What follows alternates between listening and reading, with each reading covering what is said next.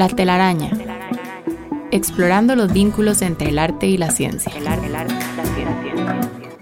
Científicos y artistas destacados construyen a partir de sus diferencias una telaraña de ideas y pensamientos y nos demuestran que al final todo está entrelazado.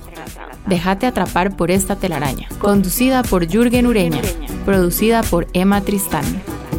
La telaraña, por Amplify Radio.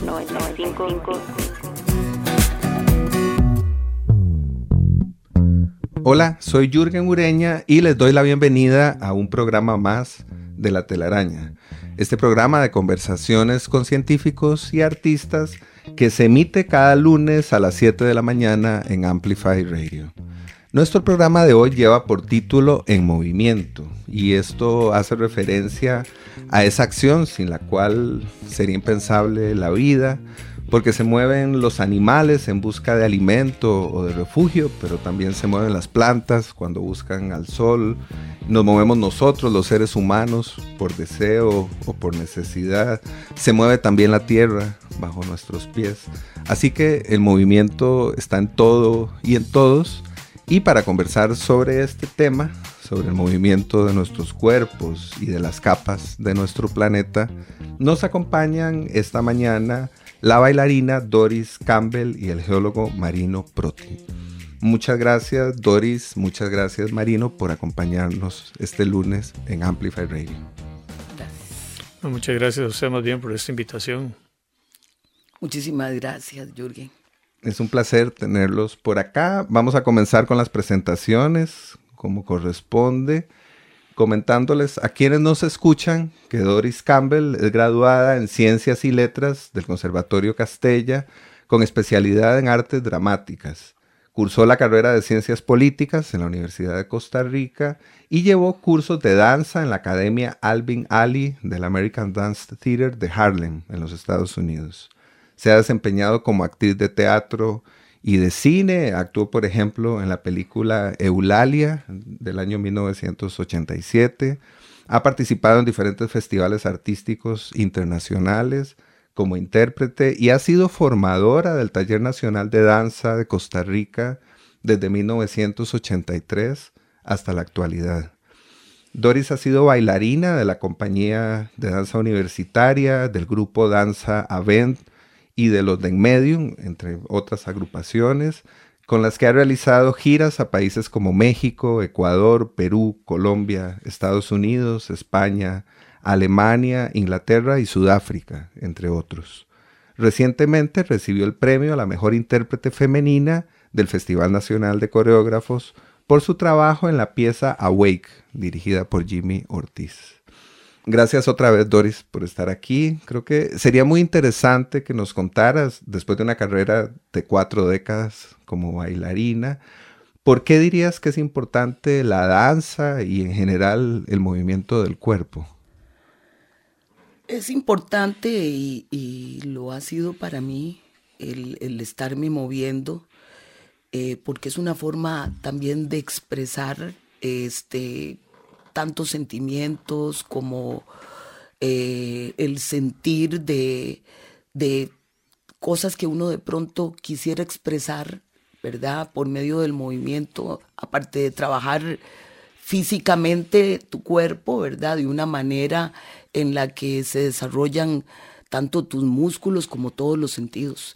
Siento que es importante no solamente para uno como adulto, ¿verdad? Como una persona mayor de edad, sino que creo que es importantísimo también que se le que se pueda meter a niños mm. porque les ayuda tanto al estudio y yo lo he comprobado a lo largo de todos los años que, que yo he estado trabajando dentro de, dentro de, la danza, ¿verdad? Y he trabajado también con niñitos desde los tres años, que eso les facilita a ellos mucho más el, a la hora de, de estudiar, de memorizar, de tener sus tareas en la escuela y tanto en la escuela como en el colegio y como en todo esto, pues este, es, es, un motor, es una fuerza como para, para el desarrollo integral de, de una persona, a todo nivel, tanto a nivel físico como a nivel mental. Bueno, creo que sobre eso, por supuesto, podríamos hablar mucho más, podríamos entrar en detalle, seguramente lo vamos a hacer, pero de momento voy a presentar a nuestro otro invitado para ya abrir la conversación, que nos contó que lo suyo no es el movimiento del cuerpo, pero sin duda sí el movimiento de la Tierra o de las capas de la Tierra. Marino Proti es catedrático de la Universidad Nacional de Costa Rica y director del Observatorio Vulcanológico y Sismológico de esa universidad. Cuenta con un bachillerato en Geología de la Universidad de Costa Rica, un posgrado en Sismología en el Instituto Internacional de Sismología e Ingeniería Sísmica de Tsukuba, en Japón, y una maestría en Ciencias de la Tierra y un doctorado en Geofísica de la Universidad de California en los Estados Unidos. Recibió el Premio Nacional de Ciencias Clodomiro Picado Twight, el Premio Embajador de la Unión Geofísica Americana y es miembro de número de la Academia Nacional de Ciencias. Estudia los procesos de subducción que generan grandes terremotos y logró que el segmento de subducción de Nicoya fuera escogido como uno de los dos laboratorios mundiales para estudios de sismogeneración. Así, debido a la cercanía de la red con la fuente, el terremoto de Nicoya del 5 de septiembre de 2012 se convirtió en el terremoto de subducción mejor registrado en el mundo hasta esa fecha. Marino, otra vez bienvenido. Hace un ratito Doris nos hablaba brevemente sobre la importancia del movimiento del cuerpo y sería muy interesante si pudieras referirte de manera breve también a las razones y a la importancia de los movimientos de la Tierra. Sí, tal vez lo, importante es lo que mencionaste al principio, de que sin movimiento no hay vida. Hmm. Y fue precisamente el, el, movimiento que sea al interior del planeta el que generó las condiciones para que, que, existiera vida en este planeta. Cuando se formó el planeta eran partículas pequeñas que fueron todas juntadas por gravedad, era prácticamente una bola de roca fundida. Los, más, los elementos más pesados se fueron al centro, comenzó un proceso de, de, convección que empezó a liberar los materiales más livianos, se desplazaban, estaban en movimiento hacia la superficie. En, en un principio no había una atmósfera ni se podía retener porque las, las, las tormentas solares simplemente las barrían, pero precisamente ese movimiento, el colapso de todo el hierro hacia el núcleo del planeta, generó una condición de un campo magnético en el planeta y ese campo magnético es el que produjo el escudo para proteger los gases de la atmósfera de, estas tormentas solares. Entonces comenzó ya a tener una atmósfera el planeta, comenzó ese movimiento generaba la salida de agua de todos los sistemas eh, volcánicos que se generaban en un principio en el planeta y fue aportando el agua y sobre esa agua comenzó a darse la vida y la vida fue la que empezó los, a, generar el, oxígeno suficiente para que otras formas de vida se desarrollaran. Entonces, sin, todo este movimiento, ni siquiera se podía pensar en, vida en este planeta. Entonces es, algo más adelante podemos conversar sobre a qué lleva todo este movimiento más adelante en la evolución del planeta, pero lo fundamental es eso, mientras, mientras se esté dando todo este movimiento, se está liberando, eh, se está formando atmósfera prácticamente en nuestro planeta, que es el, es el ambiente en el que vivimos. Sin movimiento no, no, hay vida, gran, gran frase, ¿no? Creo que, creo que es un, gran concepto eh, en este momento todavía temprano del, del programa. Doris hablaba sobre la importancia de la danza en los niños y creo que sería muy interesante entrar un poquito ahí, detallar un poco lo que significa para ustedes o lo que ha significado en su experiencia el trabajo con niños, tanto en relación con la danza ¿Cómo, eh, pensando en la importancia de que los niños se acerquen a la sismología o a la vulcanología? Es un poco eh, imitar también los movimientos de la tierra. Eso se ve muy reflejado en las danzas urbanas, por ejemplo. Cuando, digamos, hay muchos estilos, digamos, está el freestyle que llaman, ¿verdad? Entonces, eh, ellos imitan en sus movimientos como corrientes eléctricas. Entonces hacen así, entonces pasa y le paso la electricidad a usted, ¿me entiende? O sea, es una forma también de, de moverse y ellos, los niños especialmente también, digamos, lo hacen espontáneamente. O digamos, pa, te asusto, me muevo, me voy para acá, o ahora voy a hacer como movimientos fuertes de, de, de que soy un gigante, la tierra se mueve. ¿Cómo siento yo la tierra, la energía que me da la, la, la, misma tierra, la vibración que eso genera? ¿Cómo me muevo? Entonces, porque uno muchas veces también la motivación que le da a los niños como a los adolescentes y a los mismos adultos, ¿verdad? Pero sobre todo a los niños, es sobre los movimientos que uno puede tener. Bueno, si está temblando, ¿qué? Se mueve todo, se mueven las lámparas, se mueve la pared. ¿Cómo me muevo yo si estoy en una situación de esas como para ilustrar un poquito más, digamos, el hecho de que yo me puedo mover de cierta manera dada la situación, como, como si estoy en el agua, cómo me muevo si estoy en el agua. Se, tiene uno otra forma, otra dinámica. A mí los temblores me dan pánico, por ejemplo, pero me dan pánico, ¿me entiendes? Me vuelvo loca.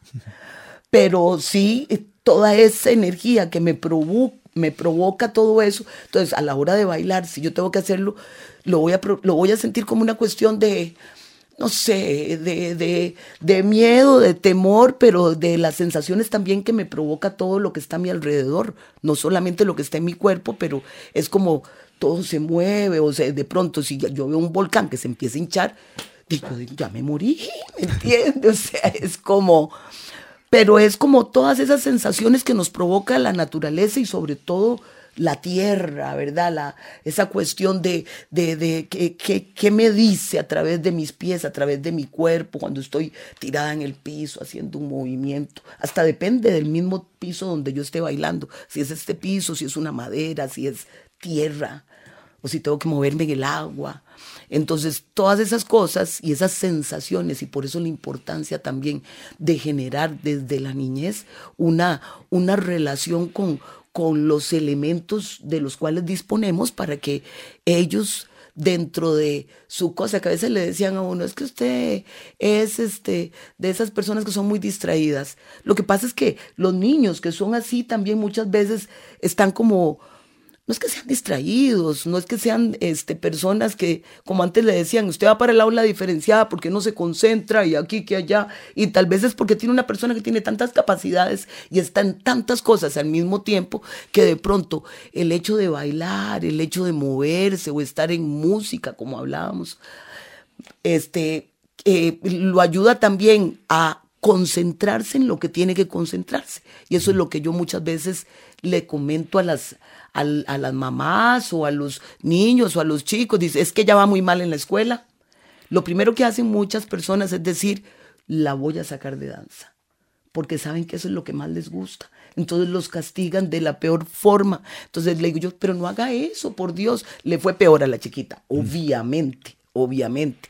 Y si no, me los llevan y hay mamás que llegan y me dicen, wow, ahora esta niña es excelente en la escuela, le va bien porque tiene estas cosas, la motivación de estar con otras, el moverse. Entonces yo sí creo que es muy importante y, siento que efectivamente está muy ligado a, nuestro sentir, sobre todo nosotros que vivimos llenos de, de volcanes y de movimiento y que las inundaciones, todas esas sensaciones las tenemos nosotros un poquito más, más cercanas.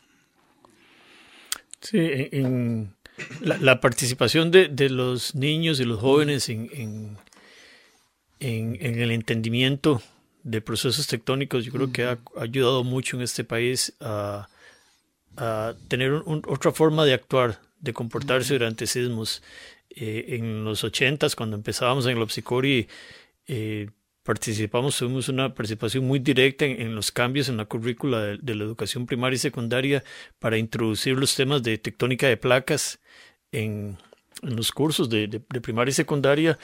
Y, cuando se conoce el proceso y se le quita la misificación de que es un mm. castigo de Dios, una cuestión divina, que no hay nada que hacer, eh, se pierde el miedo en alguna forma. Entonces, ahora vemos, los tiembla y, y los niños y jóvenes son los que se quedan más tranquilos, mientras las mamás y las abuelas pegan cuatro gritos y bajan todos los santos. Eh, Doris, por ejemplo. mi hijo más bien dice, uy, mamá, se agarra de la pared y dice, pero venga, tranquilícese, me dice, sí. le digo yo, no. Siéntalo, disfrútelo. Sí, eso es lo que me dice él, le digo yo, pero usted se volvió loco. Sí, no, es que es un cambio, un cambio de actitud, es, es, es, la forma de, de entender que es un proceso natural y, y, como dice ahora, aquí cualquier cantidad de volcanes y van a seguir ocurriendo sismos, de hay que vivir con eso. Y, y si algunos lo disfrutan en buena hora, eh, y, aquí algo importante del movimiento es que si, si usted está en un lugar, un lugar donde su vida peligra durante un terremoto, corra, ahí es movimiento. O sea, la idea esa de que está temblando, no se mueva, no, si, su vida peligro y se ve que le va a caer algo encima, corra. Entonces ahí es el, movimiento, no para crear vida, sino para salvar la vida. Entonces es importante también saber cuándo es importante evacuar y cuándo no. en muchos casos, aquí en Costa Rica, eh, difícilmente se puede justificar la evacuación de edificios porque se construye muy bien. Y, y realmente eh, la, evacuación es un proceso post-terremoto. Mientras pasa el terremoto, buscamos un lugar seguro donde no, no nos caiga nada encima. Esperamos que pase el, terremoto y sí, evacuamos porque después hay que hacer una revisión de la, de la estructura.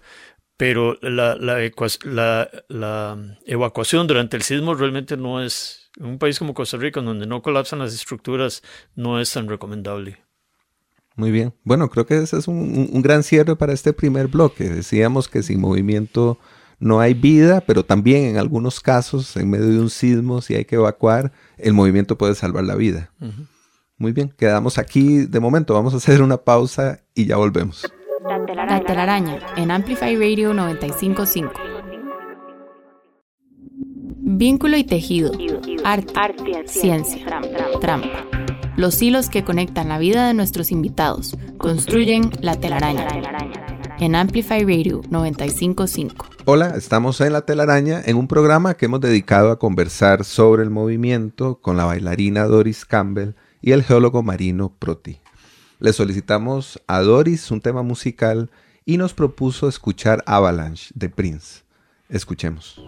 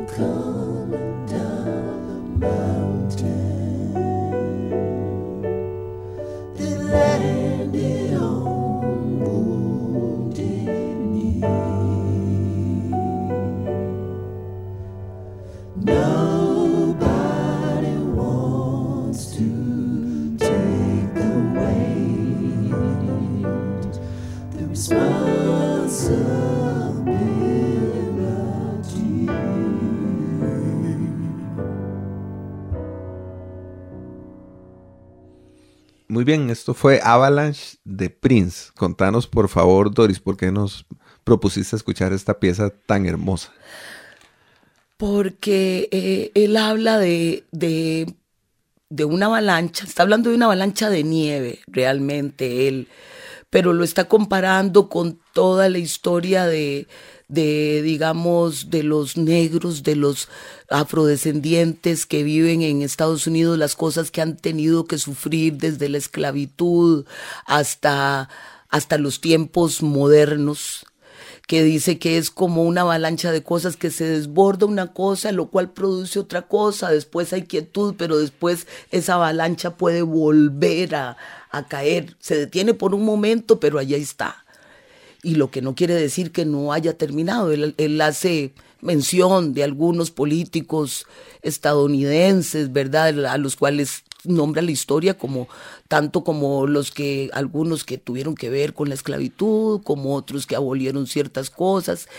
Eh, es una cuestión como muy de, de movimiento. Él habla también de que mucha gente se expresó no solamente hablando y diciendo cosas dentro de esos movimientos, sino con sus danzas, dependiendo del, del, lugar donde estaban, su, su revolución, cómo se movían esas personas para tratar de transmitir tanto su felicidad como su descontento, desde ponerse en, en un, ir a una manifestación, digamos, este, el hecho de que pareciera, pero es un poco coreográfico, el hecho de que todo el mundo grite en, contra, que marchen, que de pronto se detengan, de pronto canten, de pronto hay danzas, la misma música tiene mucho de, de esas cosas de, que eh, todo se desgrana, ¿verdad? O sea, em, puede empezar como con con una hojuela de nieve y después eso desemboca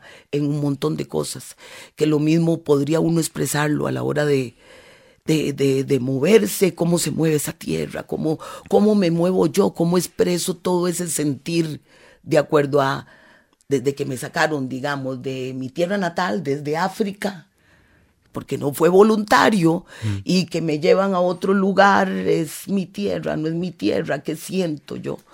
Es un poco, por eso es que sentí que un poquito eh, tenía que ver como con, el tema de, sentir la tierra, que es mía, que, me hace moverme, que, ¿verdad? Un poco eso.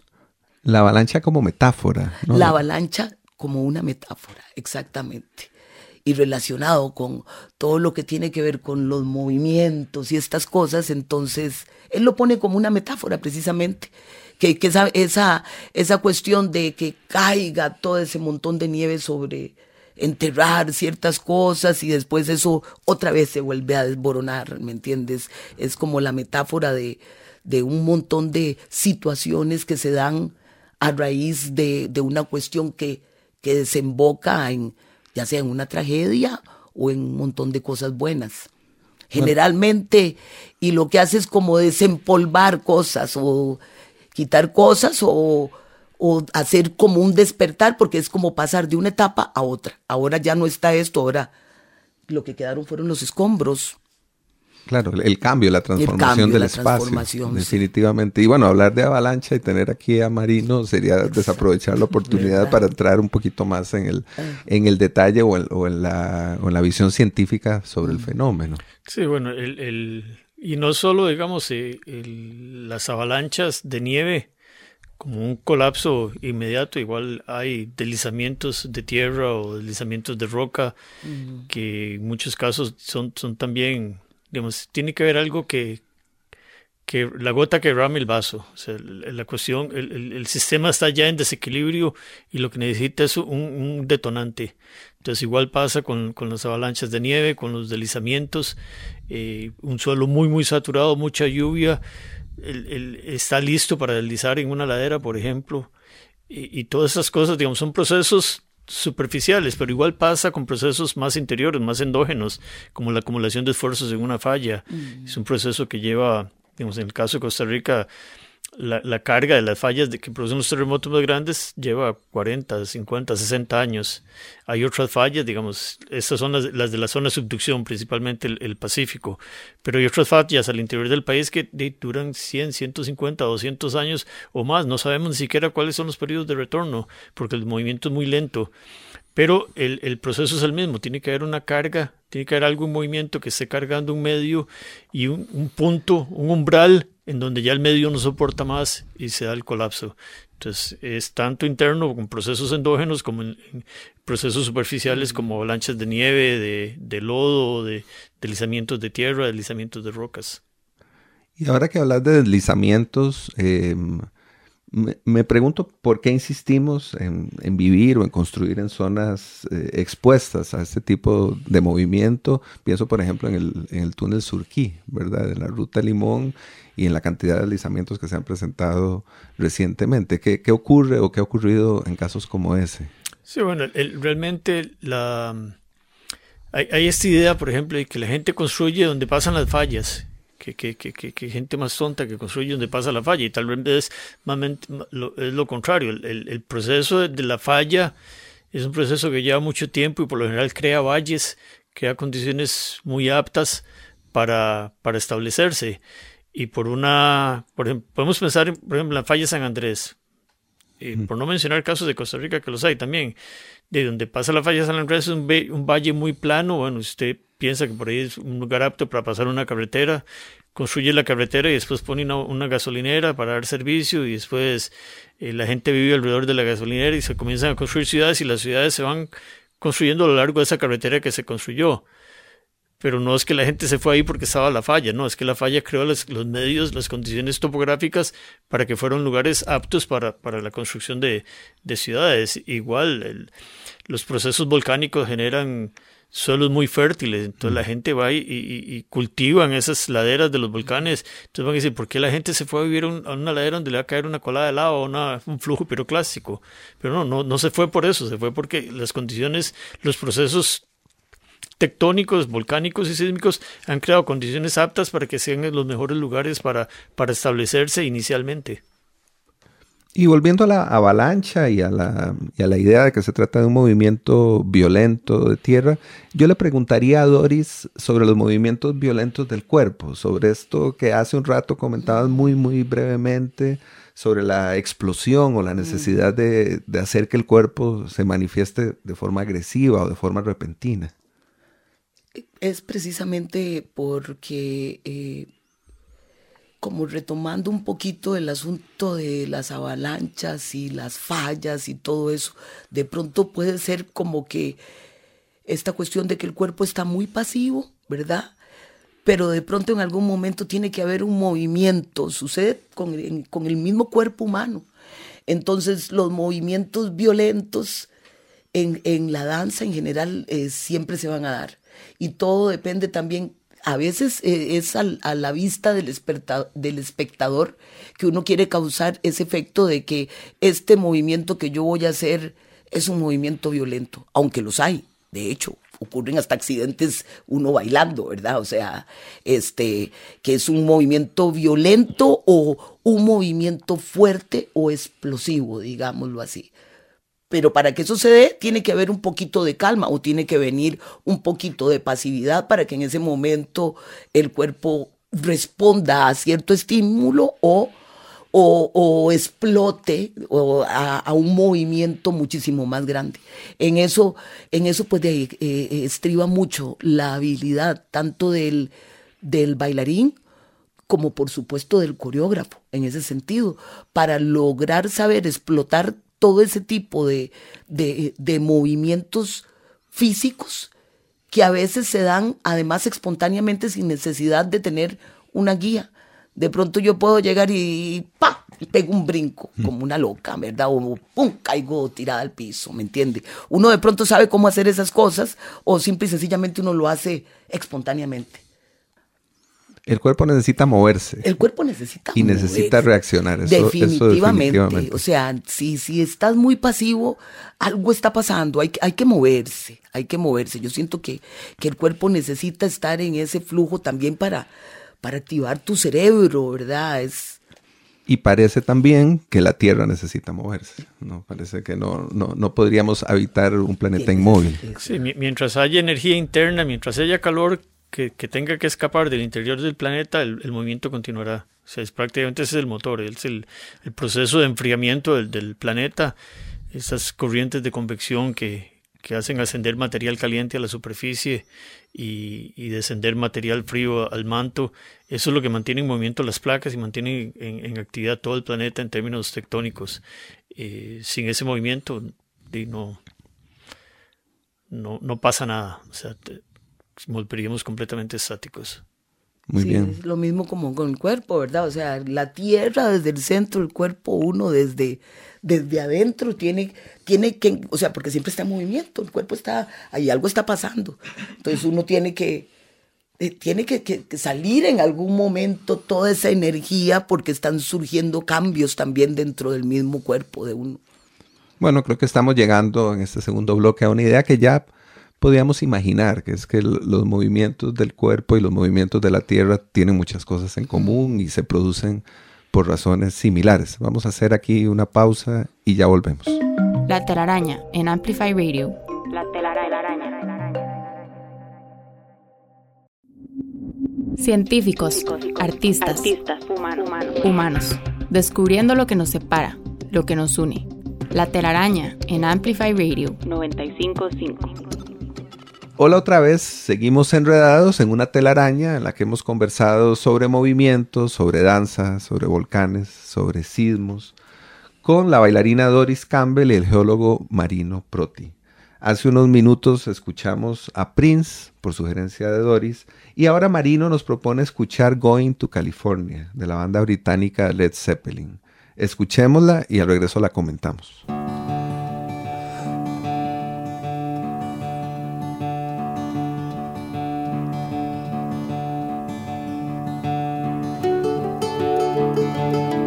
Spend my days with a woman unkind. Smoke my stuff and drink all my wine. Made up my mind, make a new start. Going to California with an aching in my heart. Someone told me there's a girl out there with love in her eyes and flowers in her hair.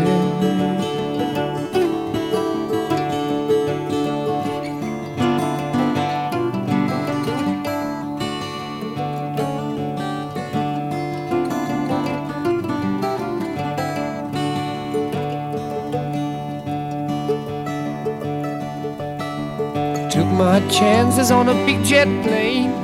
Never let them tell you that we're all the same.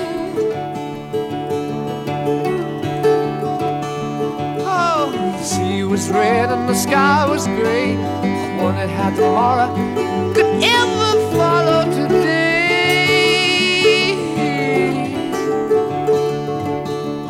Mountains and the canyons start to tremble and shake. The children of the sun begin Joe. It seems that the wrong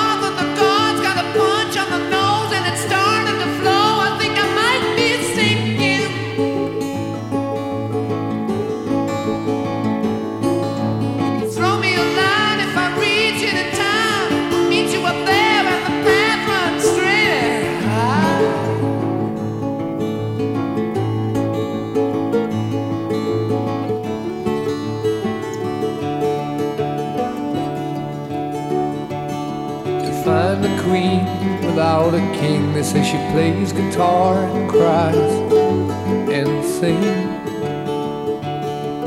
La la la. Ride a white mare in the footsteps of dawn, trying to find a woman who's never, never, never been born. Standing on the hill in the mountain of dreams, telling myself it's not as hard, hard, hard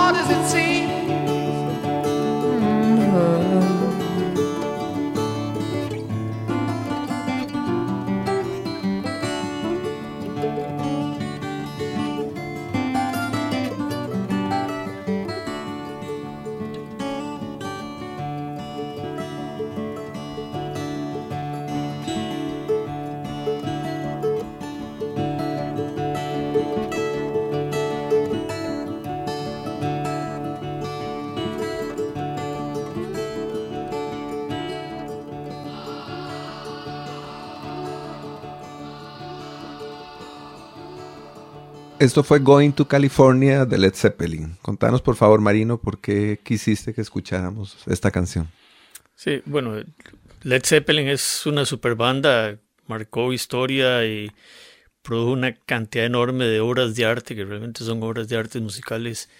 Y esta canción en particular, un poco la, la relaciono con, mi experiencia. Bueno, en este caso alguien nos llevaba una, una muy buena vida donde estaba, decidió irse para California en un tiempo en donde, eh, pienso yo, ambientado a finales de los 60, principios de los 70, todo el movimiento hippie, el, el movimientos sociales, de las luchas sociales y las mujeres con sus coronas de flores en la cabeza y, y esa radiación que salía a los ojos y se va a California y lo pesca un terremoto. Describe la, la, situación del terremoto. Yo no llevaba una vida difícil ni nada, pero me fui a California y estando allá me tocó el terremoto de, de Loma Prieta, el, del, el de 1989, y justo a 5 10, entre 5 millas, casi 10 kilómetros del, del, epicentro, un terremoto muy violento donde yo estaba. Y entonces siempre hago esa asociación de, de esta canción y la descripción de cómo tiembla y cae en una grieta y tratan de, de rescatarlo y todo esto eh, es, hice la asociación. Y hay muchas otras canciones que tienen relaciones con terremotos, cuando pasa el temblor, por ejemplo. Mm. Claro, de Soda Stereo. Y esa es la relación que hice. La banda me encanta, todas las canciones de Led Zeppelin son, son fabulosas realmente. Y es una canción que también hace alusión a otra forma de movimiento, que es el, que es el viaje, ¿verdad? Que eso es otra forma de, de, de, movernos. Y creo que sería muy interesante saber para ustedes qué, qué, tan importante o tan valioso puede ser eh, ese... Puede ser el viaje, ¿Qué, qué tan importante es ir de un lugar a otro y conocer en algunas ocasiones incluso una cultura distinta. Si, si, me permite, digamos, es, eh, es muy importante, muy útil el, exponerse a otras culturas, el, visitar otros lugares, eh, ver gente diferente. Son, son situaciones, digamos, que, que, le van a uno llenando la vida de experiencias y a enfrentarse a situaciones de diferentes maneras. Eh, es muy diferente cuando estos viajes, digamos, yo, yo pro, promuevo mucho en los niños y jóvenes la carrera científica, porque es, es, es una carrera llena de satisfacciones. Y, y difícilmente un científico piensa cuando se levanta la mañana, qué pereza, tengo que ir a trabajar, porque no va a trabajar, va a, hacer, a seguir haciendo lo que, lo que disfruta.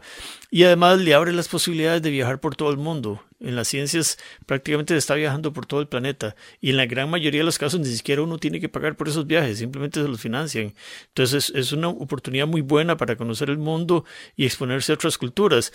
La, la, lo triste, la diferencia es cuando la gente tiene que emigrar por, por otras razones, por situaciones económicas, por por, por, situaciones políticas.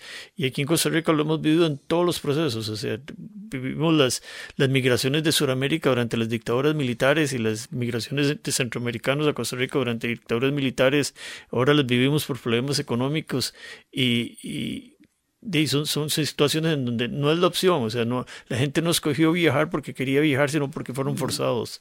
Entonces son, son dos situaciones, siempre es parte del movimiento y y, realmente la migración es algo que hemos hecho durante toda la vida de la humanidad y, difícilmente alguno de nosotros aquí es, es, oriundo. De, alguna forma vinimos de algún otro lado. Bueno, yo pienso que eh, también, o sea, el, el, hecho de viajar, conocer otras culturas eh, es súper importante le cambia a uno la forma de ver las cosas, eh, aprende uno diariamente el hecho de, de, salir del país y ir a compartir además sus conocimientos, como en mi caso tal vez en cuestiones más que todo artísticas, este, siempre es, una cuestión de aprendizaje. O sea, eh, vamos a decir de que digamos tal vez y sea más, más fácil viajar este, si estoy dedicada a las ciencias, que tal vez si estoy dedicada a las, a las artes. Todo depende. Todo depende además con qué intensidad yo estoy metida. Yo puedo decir que yo viajé mucho, pero no todos los artistas pueden decir que viajaron lo que, lo que, yo, he, lo que yo he hecho, lo que yo he viajado, las experiencias que he tenido en, en otros países. Eh, ver, uno llega a un punto en que hace como una cuestión comparativa de eh, cómo estamos nosotros y, y mira, estoy aquí en Sudáfrica ¿verdad? Este es otra cosa, otra forma de moverse, otra forma de caminar, otra forma de, de mirar, otra forma de, de relacionarse. Es, eso lo llena uno además tanto también en sus eh, en su aprendizaje como artista, como, como bailarina, a la hora de moverse. Uno recuerda ciertas formas de, no es lo mismo ver a la gente caminando en Jamaica que verla caminando en San José. No es lo mismo ver a un, a un chino caminando que ver a un negro o que ver a un... ¿Me entiendes? Eh, todas esas cosas es bonito, es, es, eh, le llenan a uno. Yo también puedo decir que, que yo amo mi trabajo, amo lo que he hecho toda la vida, a pesar de que como muchos dicen, de pronto de ahí, ella escogió ser bailarina, seguro se está muriendo de hambre. Pero viera que no, o sea, o sea, sí hay que trabajar mucho, pero, pero yo toda la vida, como yo le digo a la gente cuando las, le dicen a las chicas de pronto que, que jamás piensen en dedicarse a eso porque se van a morir de hambre, digo yo, pero si yo toda la vida me he dedicado a esto y he viajado, he conocido gente, este, hago lo que me gusta, bailo, entonces es una cuestión también de, de entender de que además las cosas han ido cambiando con el paso de los tiempos. Antes, ahora la gente ya no piensa, ahora hay un movimiento mucho más grande en cuanto a danza en este país. En aquellos tiempos míos no había tanta gente que estuviera metida en eso. Primero porque estaba dirigido a cierto grupo social de personas. Era poco lo que algunas personas que no tuvieran dinero, digamos, pudieran dedicarse. Ahora existe accesibilidad. Y este, ¿cómo se llama? Pues de me parece interesante el hecho de, de seguir caminando por el mundo. Todos, ni nadie pertenece aquí. Yo siempre digo, es más, es horrible y, voy a hacer mención de eso, porque cuando yo he salido de viaje, a mí nunca nadie me pregunta que si soy de Costa Rica. Siempre me preguntan que si soy de cualquier otro lado, ¿me entiende? Entonces yo digo, ah, yo soy del mundo. En algún momento empecé a decir, digo, yo no soy de África. O sea, soy de África, o sea, sí, no soy de ahí, pero si me oían hablar, porque me pasó en varios lugares muy lejanos, entonces eh, sí me identificaba, decía, disculpa, vos sos de, y yo dije, dice, de Costa Rica, y me, le digo yo, sí, me dice, con solo escucharte hablar. Hay cosas que lo caracterizan a uno. Me pasó en España, me pasó en África, imagínense, porque encima yo hablo muy duro, ¿verdad? Y entonces llegan una gente de Cartago y siempre la gente de Cartago. Doris, hay algo interesante ahora que decís que te has dedicado a la danza toda la vida y al principio mencionábamos que muy recientemente recibiste el premio a la mejor intérprete femenina en el Festival de Coreógrafos. Generalmente se asocia la danza como una actividad que, tiene un, tiempo muy corto para los intérpretes. Se asocia a los bailarines con los futbolistas y se dice, bueno, tienen una vida que en el mejor de los casos termina cuando cumplen 30 años. Más o menos, sí, ¿verdad? Este, sí, porque es que uno es, es un deportista de alto rendimiento. Entonces uno realmente eh, tiene que entrenar como un jugador de fútbol. Realmente es de... Yo me levantaba y a las ocho y media yo estaba entrenando, hacía una clase de, de, de contemporáneo, después hacía una de ballet, y después ensayo, y después vaya a dar clases. Entonces yo llegaba agotada, el cuerpo se acostumbra, pero sí el cuerpo sufre un desgaste mayor que el de una persona que se dedica a otra cosa que no tiene que ver con actividad física. Sobre todo en el caso de un bailarín, es, eh, uno es un atleta de alto rendimiento, hay que darlo todo. Definitivamente, pero perdón, en tu caso, esa, esa idea de una vez que el bailarín cumple 30 años, se acaba su carrera, no se cumple para nada. Bueno, yo, yo seguí un poquillo ahí, este, un poquillo no, siempre seguí entrenándome y, dando clases, tratando de mantenerme activa dentro del medio. Obviamente ya no, no bailaba tanto como, como yo quisiera, ¿verdad? Después de que cumplí, pero estoy hablando de que yo dejé de bailar, digamos así, como con un grupo y todo como a los 45, 48 cercana a la media teja. ¿verdad? O sea, este, y ya después ahí el cuerpo, cuando uno deja de tener tanta actividad, obviamente también este, el cuerpo se, se como que se, se, asienta un poco, entonces uno se empieza a volver un poquillo más perezoso, primero porque no tengo el compromiso de que pertenezco a un grupo, digámoslo así, entonces uno, y después el mismo cuerpo te va diciendo, haga esto, no haga esto, pero entre menos uno haga, menos cosas uno puede hacer. Y el hecho de que yo después de tanto tiempo, porque sí seguía haciendo cosas eh, dentro del ambiente artístico, pero cosas pequeñitas que me llamaban, y, pero yo siempre trataba de estar ahí. Yo dije, si voy a bailar, o sea, tengo que darlo todo, porque yo no voy a salir después de no sé cuántos años, como 15 años, de no pararme en un escenario a bailar, por así decirlo, no salir haciendo ahí, ¿verdad? Yo no quiero que la gente ni diga, este, pobrecilla está muy vieja, o este, de ahí es que hay que ver la edad que tiene. Yo digo, no, si lo voy a hacer lo hago bien y si mejor no hago nada. Entonces de eso se trata también, un poco como, como el sentir de que lo voy a dar todo. Yo no quiero que la gente me recuerde como la última aparición de en la que hice, pobrecita, lo que podía hacer. Yo quiero que me recuerden siempre como una persona que lo da todo, como en cualquier profesión y cualquier cosa que uno ama. Entonces, yo me puse las pilas y, de ahí sacamos adelante este proyecto que a pesar de todo, sin un coreógrafo como un Jimmy Ortiz, yo creo que no hubiera sido posible. Claro, están las ganas de uno de hacer las cosas, pero tuve la dicha además de poder bailar bajo la dirección de un coreógrafo como Jimmy. Muy bien, y pensando eh, en, los premios que, han recibido recientemente ustedes, y al, principio yo mencionaba que Marino recibió el premio embajador de la Unión Geofísica Americana, y eso ocurrió recientemente, creo que sería interesante que nos contaras mm, no solo sobre ese premio, sino sobre lo que puede significar, digamos, en un ámbito local o profesional. tal vez lo veo más como, como un reconocimiento al, al país porque es una, es una, organización, se llama Unión Geofísica Americana, pero integra a científicos de, de, todo el planeta. Más de 167 países están representados en esa unión. Son varias decenas de, de, miles de científicos en todos los campos de ciencias del espacio, ciencias de la Tierra, ciencias atmosféricas, eh, geofísica en general. Y, y que reconozcan ahí un tico simple de que salió de algún lado es, es porque Costa Rica hizo un cambio muy muy importante de abolir el ejército y, e invertir todo ese dinero en educación y salud.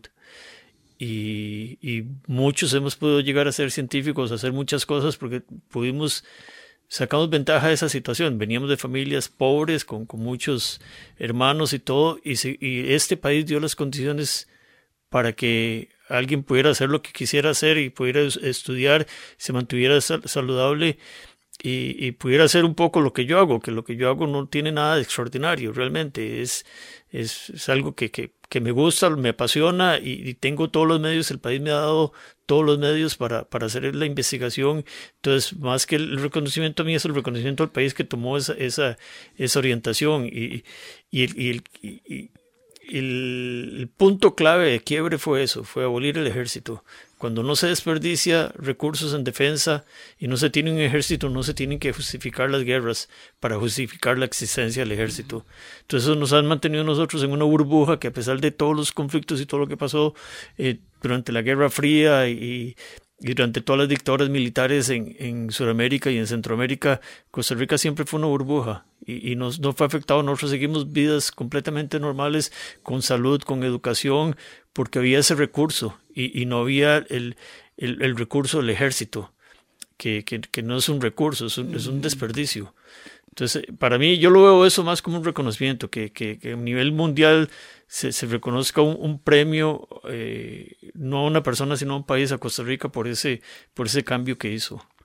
Sí, dice Marino, el, el, el, cambio o el momento clave fue la abolición del ejército. Yo jugando con el título de nuestro programa de hoy, el tema diría el movimiento importante, el movimiento estratégico fue la abolición del ejército. Vamos a hacer aquí una pausa y ya volvemos. La telaraña en Amplify Radio 955. Vínculo y tejido. Arte, ciencia, trampa. Los hilos que conectan la vida de nuestros invitados construyen la telaraña. En Amplify Radio 955. Bienvenidos al último bloque de un programa de la telaraña que hemos dedicado a conversar sobre el movimiento con la bailarina Doris Campbell y el geólogo Marino Proti. Nuestra invitada ausente de hoy, que sabe mucho sobre el movimiento, sin duda, es la corredora María Lorena Ramírez, de 27 años, que pertenece al grupo indígena mexicano de los Rarámuri y que se dio a conocer internacionalmente en 2017 cuando ganó una carrera de 100 kilómetros, la ultramaratón de los cañones de Huachochi. Y además ganó esa carrera corriendo con guaraches, con su vestido tradicional, sin ningún tipo de equipamiento deportivo. Los rarámuri viven en la Sierra Tarahumara de México, en el estado de Chihuahua, y su nombre significa precisamente los de los pies ligeros. Parece que es un pueblo que ha corrido ancestralmente eh, y que se reconoce precisamente por esa capacidad, por la capacidad de recorrer eh, grandes distancias. En el año 2019, el cineasta Juan Carlos Rulfo viajó a la Sierra Tarahumara y dirigió un documental que se titula Lorena, la de los pies ligeros, que puede encontrarse en la plataforma de Netflix. Desde el inicio de su carrera deportiva, Lorena eh, ha ganado cinco veces un ultramaratón de 100 kilómetros. ¿Qué piensan? Qué, carga. Qué chiva. Exacto. Qué impresionante. y qué valienta. Porque, bueno, me imagino que es una cuestión también a nivel físico, que natural que debe tener la tribu a la cual ella pertenece, ¿verdad? Para aguantar y, bueno, si es una tribu que además lleva ese nombre, la de los pies ligeros, eh, alguna, alguna cuestión especial tendrá, ¿verdad? Como lo tienen algunas otras culturas y otros cuerpos dependiendo de dónde vengan. Porque yo pensaría de pronto de que de pronto ella al competir en una maratón no es lo mismo que yo lleve unas tenis bien puestas y que eso me ayuda. Algunas tienen aire y tienen cosas a ir a, no sé, como en la danza, ¿verdad? No es lo mismo bailar descalzo que bailar con zapatos. O sea, no es lo mismo para nada. Y si usted me pregunta, yo prefiero bailar con zapatos que bailar descalza. Entonces, le aplaudo realmente. Es una cuestión muy, muy especial, diría yo. Sí, a mí, me, me, causa intriga el, el, por qué corren, por qué esta, esta comunidad, este grupo nativo tiene esa tendencia a correr. sería interesante explorar que, en los orígenes, en sus orígenes, por qué esa necesidad de correr. Sí, habría que preguntárselo. En realidad yo no, no, no tengo, yo vi el documental, no recuerdo si la respuesta a esa pregunta está ahí, pero creo que definitivamente habría que indagar un poquito, porque los, los de los pies ligeros, los raramuri, han corrido desde siempre, ¿verdad? Y ahora se, se, vuelven un poco más conocidos precisamente a partir de la carrera de Ana Lorena. les propongo, eh, a propósito de nuestra invitada ausente y, del tema que hemos tratado hoy, que escuchemos una canción de Jorge Drexler, del músico uruguayo, que se titula precisamente Movimiento y que además eh, tiene un videoclip que protagoniza María Lorena Ramírez. Escuchémoslo y al regreso lo comentamos.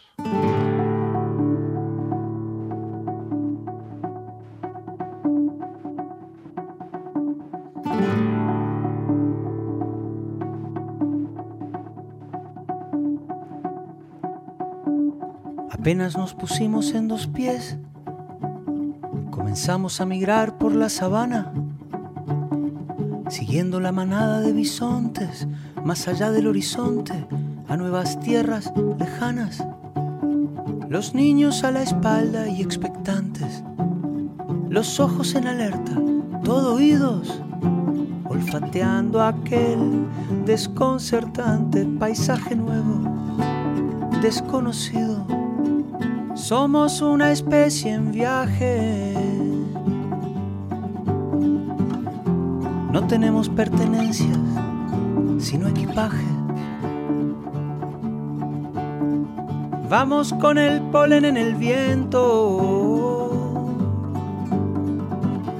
Estamos vivos porque estamos en movimiento. Nunca estamos quietos, somos trashumantes, somos padres, hijos, nietos y bisnietos de inmigrantes. Es más mío lo que sueño que lo que toco. Yo no soy de aquí, pero tú tampoco. soy de aquí, pero tú tampoco,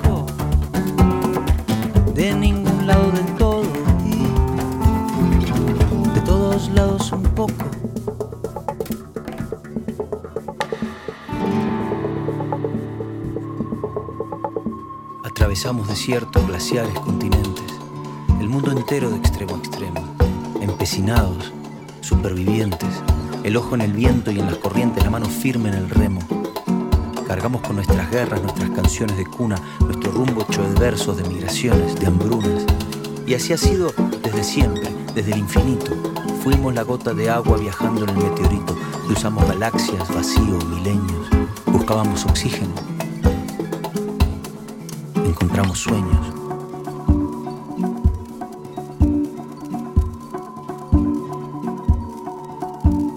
Apenas nos pusimos en dos pies y nos vimos en la sombra de la hoguera.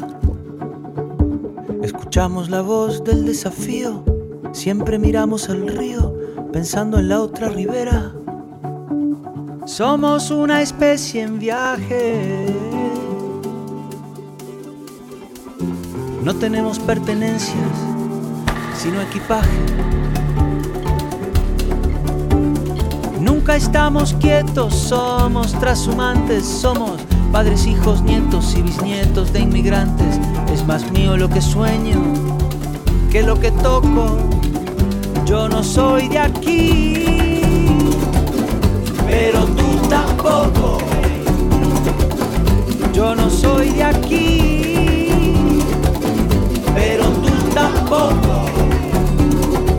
De ningún lado del todo y de todos lados un poco.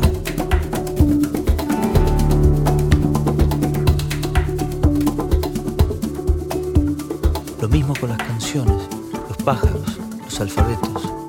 Si quieres que algo se muera, déjalo quieto.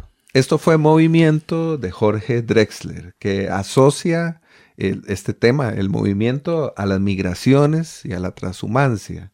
Y nos dice, somos una especie en viaje, no tenemos pertenencias, sino equipaje. También dice, yo no soy de aquí, pero vos tampoco, lo que es una especie de, de provocación. Y me parece también muy oportuno, de manera que ustedes puedan comentarnos un poco. Creo que eh, considerando los apellidos Campbell y Proti, está claro que ustedes también vienen de lugares lejanos. Esos apellidos nos hablan de largos viajes que se produjeron en el pasado desde África y Europa. ¿Qué podrían comentarnos al respecto? Sí, no, re- realmente que inclusive un país como Costa Rica que tiene una, una población tan pequeña, nativa, eh, y la mayor parte de la población es prácticamente europea o africana, y, siempre, de cualquier gen, vamos a escarbar en, la historia de nuestra eh, genealogía el, algún ancestro muy cercano que viene de otra parte. Y, y eso es, digamos, de- desde el puro origen del, del, ser humano. O sea, comenzó a caminar, se bajó del, del el, el- el primate se bajó del árbol y se convirtió en Homo sapiens y Homo erectus y comenzó a caminar, y comenzó a caminar y no habían fronteras.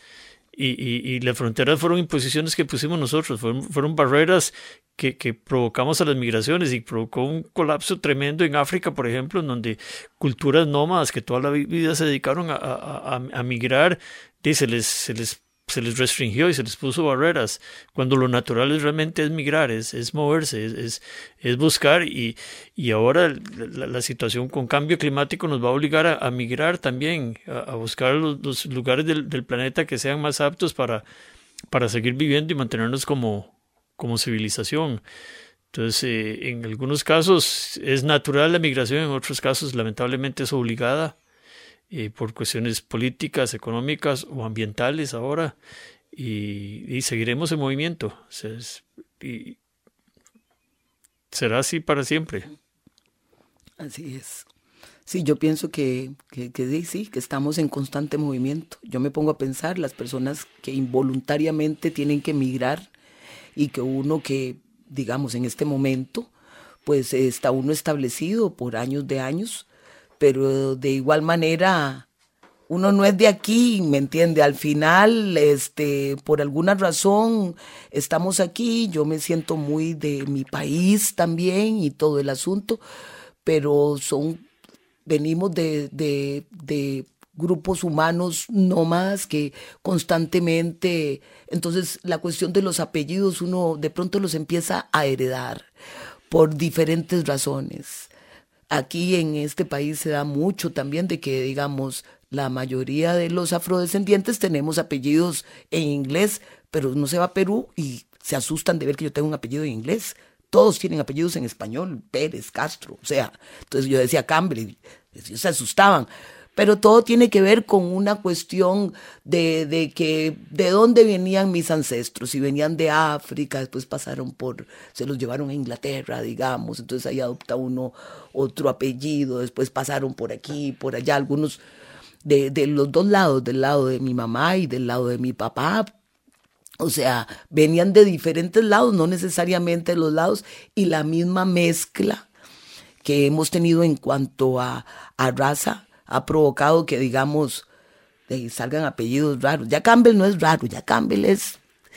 Pero Barr, mi mamá es Barr Aird, apellidos escoceses, que quién sabe ella de dónde agarró esos apellidos de, de, toda la migración y aún así yo todavía ni siquiera puedo decir nada porque tengo familiares que ni conozco y de pronto todavía sigo descubriendo que tengo un familiar en, en no sé, en Noruega tengo un familiar en no sé dónde, este, y de pronto se empiezan a conectar un montón de cosas, gente que ni siquiera se parece a mí, ¿verdad? Además, y que resulta que son familia de uno. Entonces es un poco ese... Hay mucho movimiento en ese árbol genealógico, parece, ¿no? Es un, árbol movido. Y, parece que en el de todos. Eso es un poco lo que estamos diciendo y lo que dice Jorge Drexler. Pues yo les agradezco mucho por acompañarnos esta mañana. Estoy seguro de que quienes nos han escuchado, además de disfrutar, han aprendido mucho. Muchas gracias por estar aquí. No, gracias a usted. Realmente un, ejercicio muy lindo de, de, tejer toda esta telaraña, que lo, lo, he disfrutado montones y con tremendo honor estar aquí con Doris. realmente lo disfruté bastante. Ah, muchísimas gracias por invitarme y por hacerme compartir con una persona como don Mariano Proto. Con el señor de la televisión. El señor de la televisión, yo hasta venía nerviosa. Exacto, ¿cómo me va a invitar a un programa con el Sí, digo yo, y con un geólogo, pero Dios mío, ¿qué hago? Yo hice la tarea, no, no pero muy bien. Exacto, que... y me siento muy, muy agradecida y, y, muy honrada también de haber compartido en cuanto a movimientos y cosas, cosas como dice Marino, la telaraña, ¿verdad? Muchísimas gracias otra vez por estar aquí, de veras. Muchas gracias a Daniel Ortuño, que nos ha acompañado desde la cabina de grabación. Gracias también a Emma Tristán, la productora del programa, y a quienes nos escuchan cada lunes en la frecuencia de Amplify Radio o a quienes nos siguen en la página de Spotify de La Telaraña. Mi nombre es Jürgen Ureña y los espero el próximo lunes a las 7 de la mañana en otro episodio de este programa que reúne en una conversación a científicos y artistas. Muchas gracias, buen día y hasta pronto.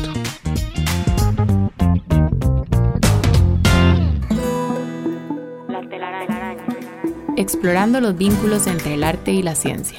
Conducida por Jürgen Ureña. Déjate atrapar el próximo lunes a las 7 de la mañana por La Telaraña. La Telaraña. En Amplify Radio 95.5.